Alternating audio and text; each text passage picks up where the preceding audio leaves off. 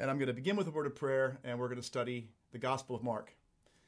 Jesus, we want to thank you this morning, this afternoon, whatever time it is, or anyone's watching, this evening, that we can open the Bible, we can study, we can learn, we can grow.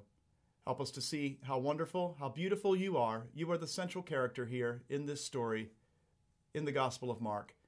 And we want to learn about you. We want to see beautiful things, wonderful things about you. In Jesus' name, amen. Okay, well, as I said before, this is the live stream from the Gospel of Mark, and we're looking at chapter 2, verses 13 to 17. And I want to begin by summarizing the rest of the chapter, Mark chapter 2. And then we're going to study verses 13 to 17. Very short text today. But in these next stories in the Gospel of Mark, we see three expressions. And I'm assuming here that these are common expressions that Jesus taught when he went places. And Mark is showing us uh, these expressions. The first one we're going to see today, and we'll have a look at this in our study, is that the sick need the doctor. The other expression we see in Mark 2 is that this idea of new wine in new wineskins. The third is that man was not made for Sabbath, but Sabbath was made for man. So the Saturday worship, the problems and troubles that caused in the early church, and even for some today, they're quite fussy about worshiping on Saturday. Some fight over Sunday. I believe every day is a day of worship, and there is no commandment in the New Testament that we worship on either. So we'll study that. New wine, new wineskins, we'll study that. But today we're looking at this idea of the sick need the doctor, a common expression that Jesus seemed to teach where he went. And today it's not just explained in uh, principles, but as Mark does, he explains it through a story and he shows us a story where this came to life. So I'm going to begin reading from Mark chapter 2, verse 13. It says, Once again, Jesus went out beside the lake. A large crowd came to him and he began to teach them. So, for your sake, for a reminder, Jesus is by this lake, the Sea of Galilee, the Lake of Gennesaret, same thing. He's in the town of Capernaum, and I have here a very small shot of Capernaum.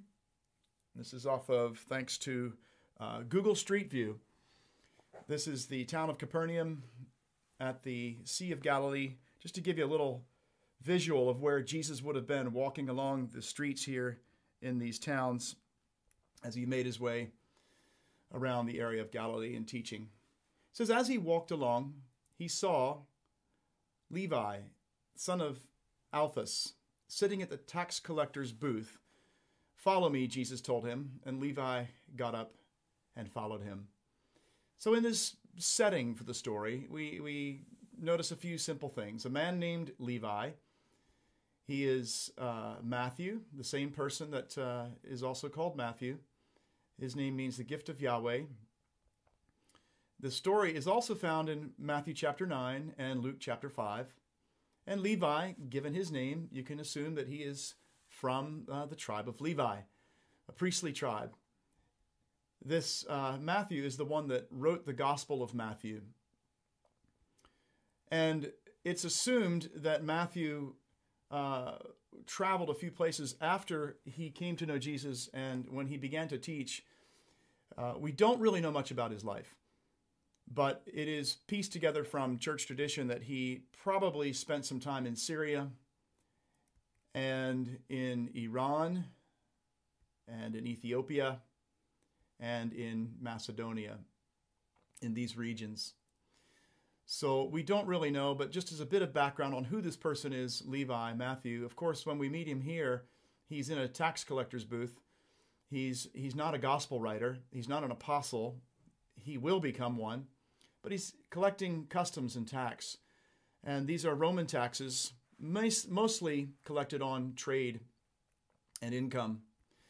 So, uh, if you're not familiar with this, probably uh, these people are some of the most despised and hated people among the Jews. Uh, how do the Jews feel about these tax collectors? Two words come to my mind corrupt and traitor. Corrupt because there wasn't necessarily a strong tax code written that these people abided by. The tax collectors collected what the Roman government required, anything additional stayed in their pockets. And so they could extort with the power of the Roman government pretty much what they wanted out of people. In addition to that, Levi is a Jew. He's living in Jewish areas, but he's collecting taxes for Rome. So the Jewish people felt that anyone who was a Jew who was collecting tax for Rome was somehow a, a, deep traitor to the Jewish people.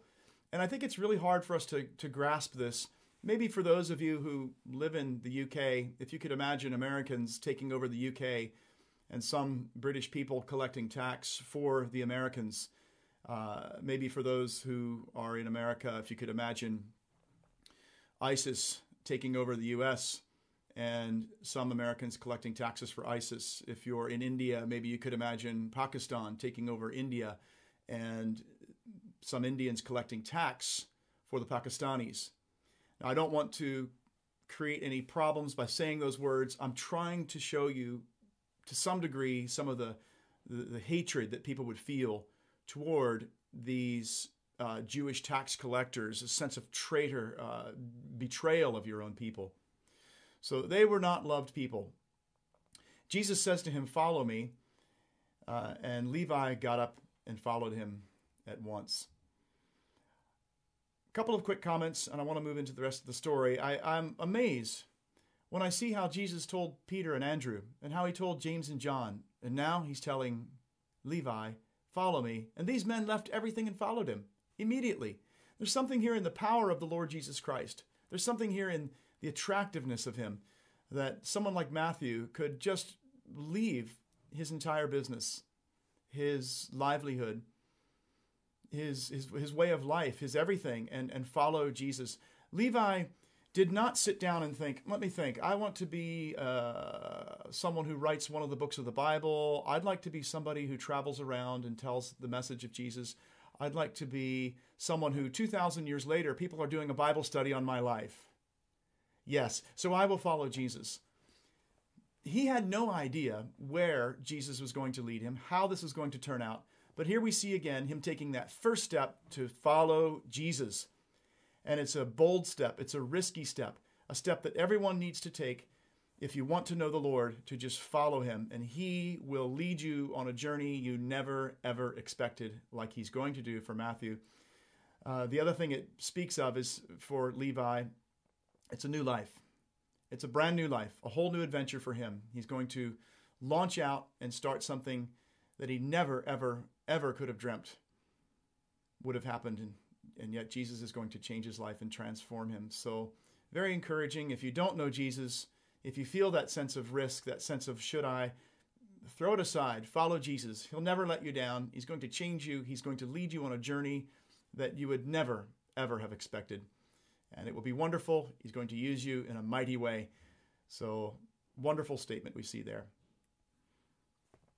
Let's continue on. Verse 15. It says, While Jesus was having dinner at Levi's house, many tax collectors and sinners were eating with him and his disciples, for there were many who followed him. What does Levi do? Well, he he uh, throws a dinner party. He has a party for Jesus. And who is at Levi's dinner party? So I, I, I find this quite interesting. He doesn't really know how to respond to Jesus, but he responds in a, in a way that's normal for him. Have some food, invite a lot of friends. And who comes to Levi's house? Well, we see a few people. We see Jesus, we see other tax collectors and sinners, and we see his disciples. So, who would you expect to be at Levi's party? Would you expect good people? Would you expect people in the community who are of good reputation? Would you expect other religious people to be there? Not really. This is not his crowd. That's not who he associates with. And there's something I think interesting here about Levi. Let me ask you a question. If you threw a party, how many people would attend? Who would attend? What kind of people? There's something here about Levi that when Levi throws a party, everybody wants to be there. And more than that, Jesus is at Levi's party. And so there's a there's a an attractiveness not only to Jesus, but I would say to Levi. There, he seems to be one of these leaders. When he snaps his fingers, everyone follows. Everyone wants to go where, where Levi is. Uh, and so he's got a lot of people attending his, his party, hanging out with him. And this expression right here is quite interesting. It says, For there were many who followed him, many of these kinds of people. So if you if you capture this here, this is not simply uh, saying that there were many people. The the idea of mentioning sinners in this text and tax collectors is not that the Bible sees some people as bad and some people as good.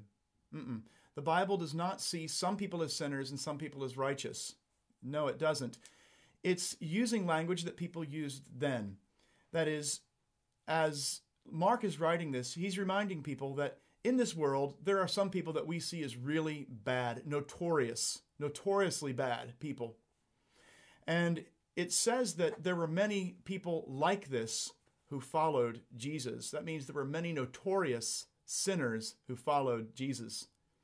So, to help you understand this, what sort of sounds are you hearing at this party? If you were to have been invited to Matthew's party, to Levi's party, and you walk in the door, what kind of sounds do you hear? Do you hear Christian music? No. I hear laughter. I hear loud noise. I hear lots of commotion and talking. I'd hear, I would imagine, some, some bad language from time to time. Uh, what do you smell? You might smell some good food being cooked. You might smell some uh, illegal substances being burned. We don't know.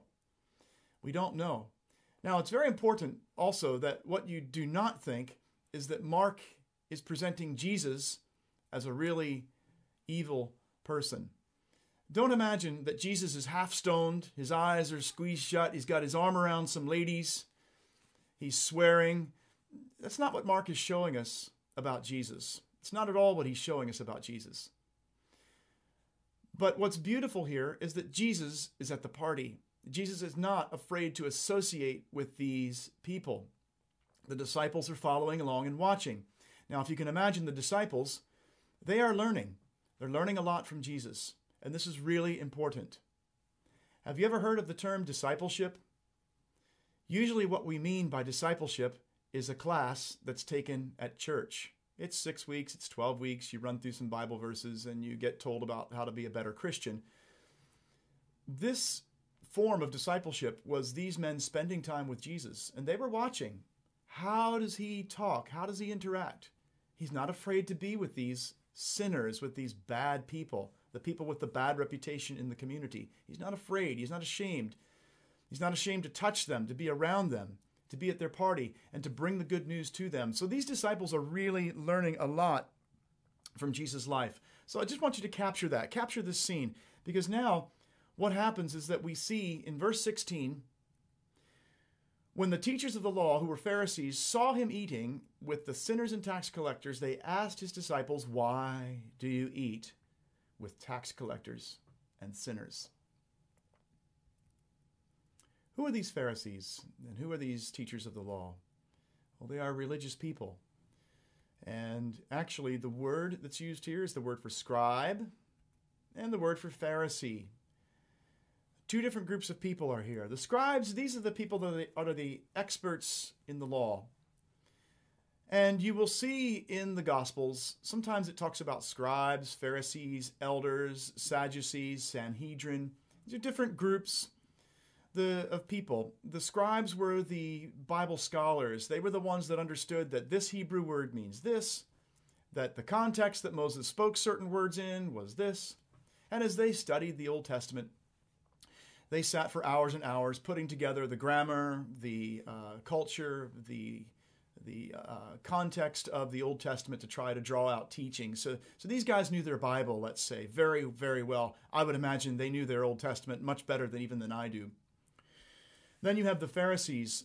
This group, their name means separated ones. Their history comes about 150 to 200 years before Jesus came. They initially were a very good group of men who had a concern. And their concern was that Jewish people were getting too uh, mixed with non Jewish people, and that the traditions of Moses, the teachings of the Old Testament, were becoming lost. And so their interest was to get the people to pull out, to pull away from, to separate themselves from the common world, from the people who were not Jewish, from the things that non Jewish people did, and to separate from them. Now, the intent there may not be perfectly wrong. But what had happened was that over 150 years, by the time Jesus shows up, they have over 400 synagogues around the uh, Mediterranean area that they supervise. They have a number of people in schools that they keep teaching and training others to be Pharisees in. And they became much more like religious police. And so they show up at this event that Jesus is at, and they're watching. They are analyzing. The teachers of the law are probably coming to maybe listen, if they can, to what Jesus is saying and compare it to what the law of Moses said. So these people, if you think of what they're there for, they're there to, critique, they're there to evaluate, they're there to condemn Jesus and these people and to stamp upon this group their disapproval. What is their question? Why does he eat with tax collectors and sinners? Now, I want you to notice something. What does the Bible say? Who did the Pharisees ask? Did they ask Jesus? No, they asked the disciples. So it tells us a couple of things. It could be that Jesus was inside the party and they would not go into the party. Why? Why would they not go into the party? Because in their mind, if they touch these dirty people, they will become dirty. Uh, it also means maybe that they're afraid to ask Jesus directly. Remember, Jesus has just humiliated them with a question that he asked in Mark chapter 2 when he healed the man who was lowered through the ceiling. So their question shows perhaps that they're afraid to go into the meeting, perhaps that they're afraid to ask Jesus Maybe they feel the disciples are a little bit easier target. I've had this oftentimes as being a Christian leader. There are people who are your cynics, and they many times will not come to you. Some people will, and they'll ask the questions, and it's always refreshing. But often people won't, and so they'll go to others within the organization and they'll ask others within the organization, what do the leaders think about this? What does this person say about that?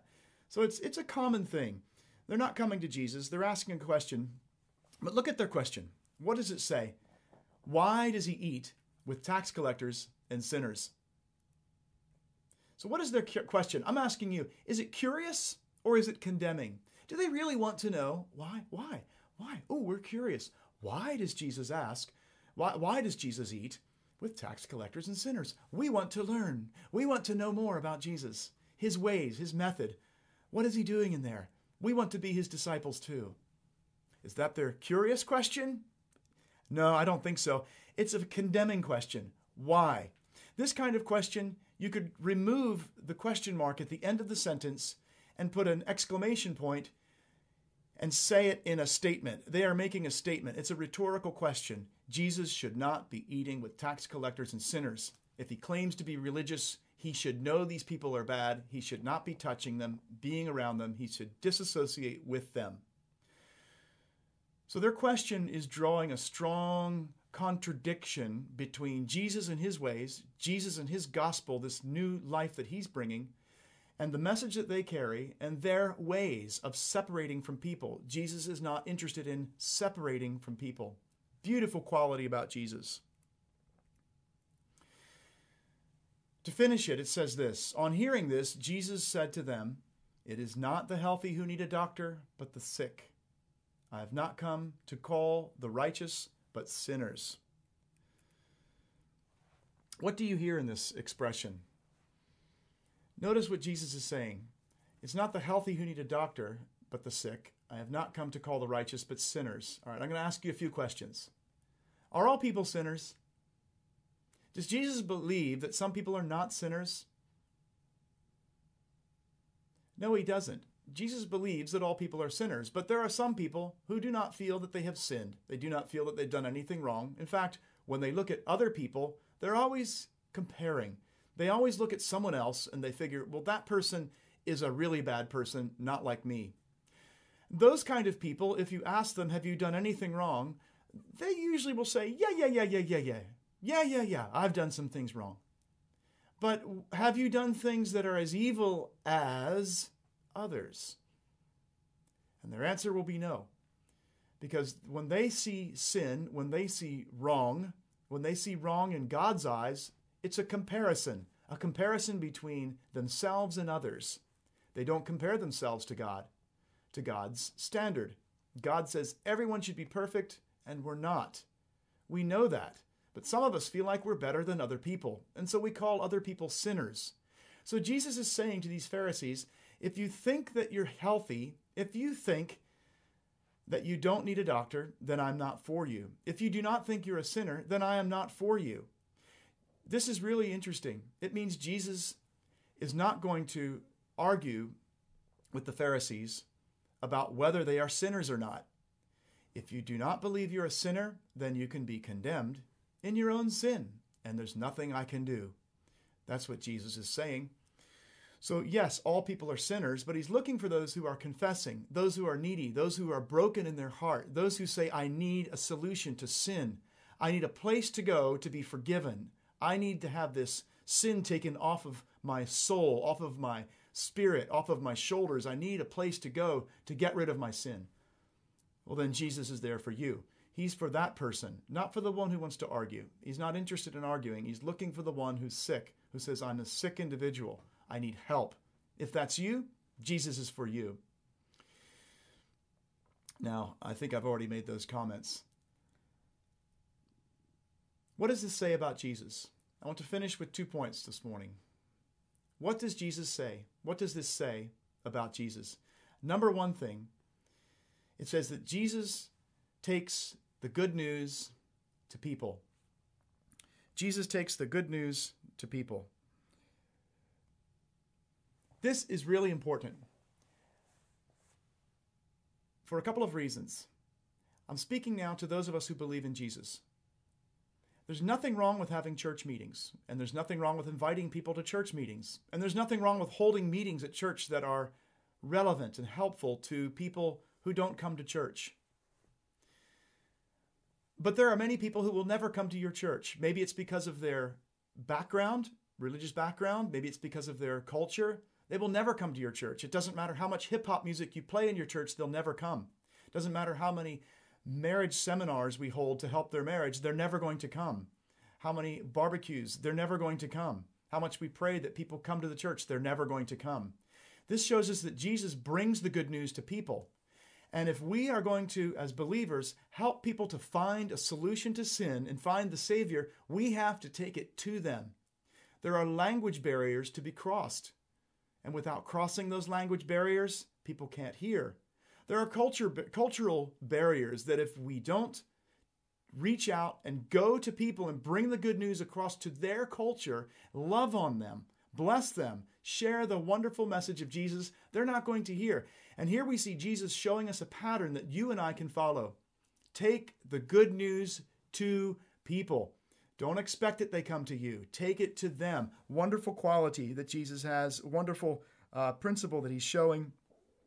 Second thing that we see is that you do not need to attend a religious meeting to find Jesus. Now, I want to finish with this, and this is a thought for any one of you who is not a believer in Jesus. This is for someone who is not who doesn't know God. And you're thinking, I would never go into a church meeting. I would never go into any Christian meeting. It's okay. You do not need to go into Christian meetings, to church meetings, to Bible studies to find Jesus. Jesus comes to you where you are. And this is very important. And I want to finish with this. You see, it means that going to Christian meetings, going to religious studies can really do nothing for you. One person once said, it's like going into McDonald's and eating hamburgers. You, by going to McDonald's, you will never become a hamburger. It won't change you into a hamburger. Going to Christian meetings doesn't change you. And so Jesus brings the good news to you. You don't need to go to meetings to find Jesus. He comes to you right where you are and wants to forgive you, make you clean, wash you of all your sins, and give you a new life. I hope this Bible study has been a help to you. We're going to continue on through the Gospel of Mark next Sunday, and so be blessed.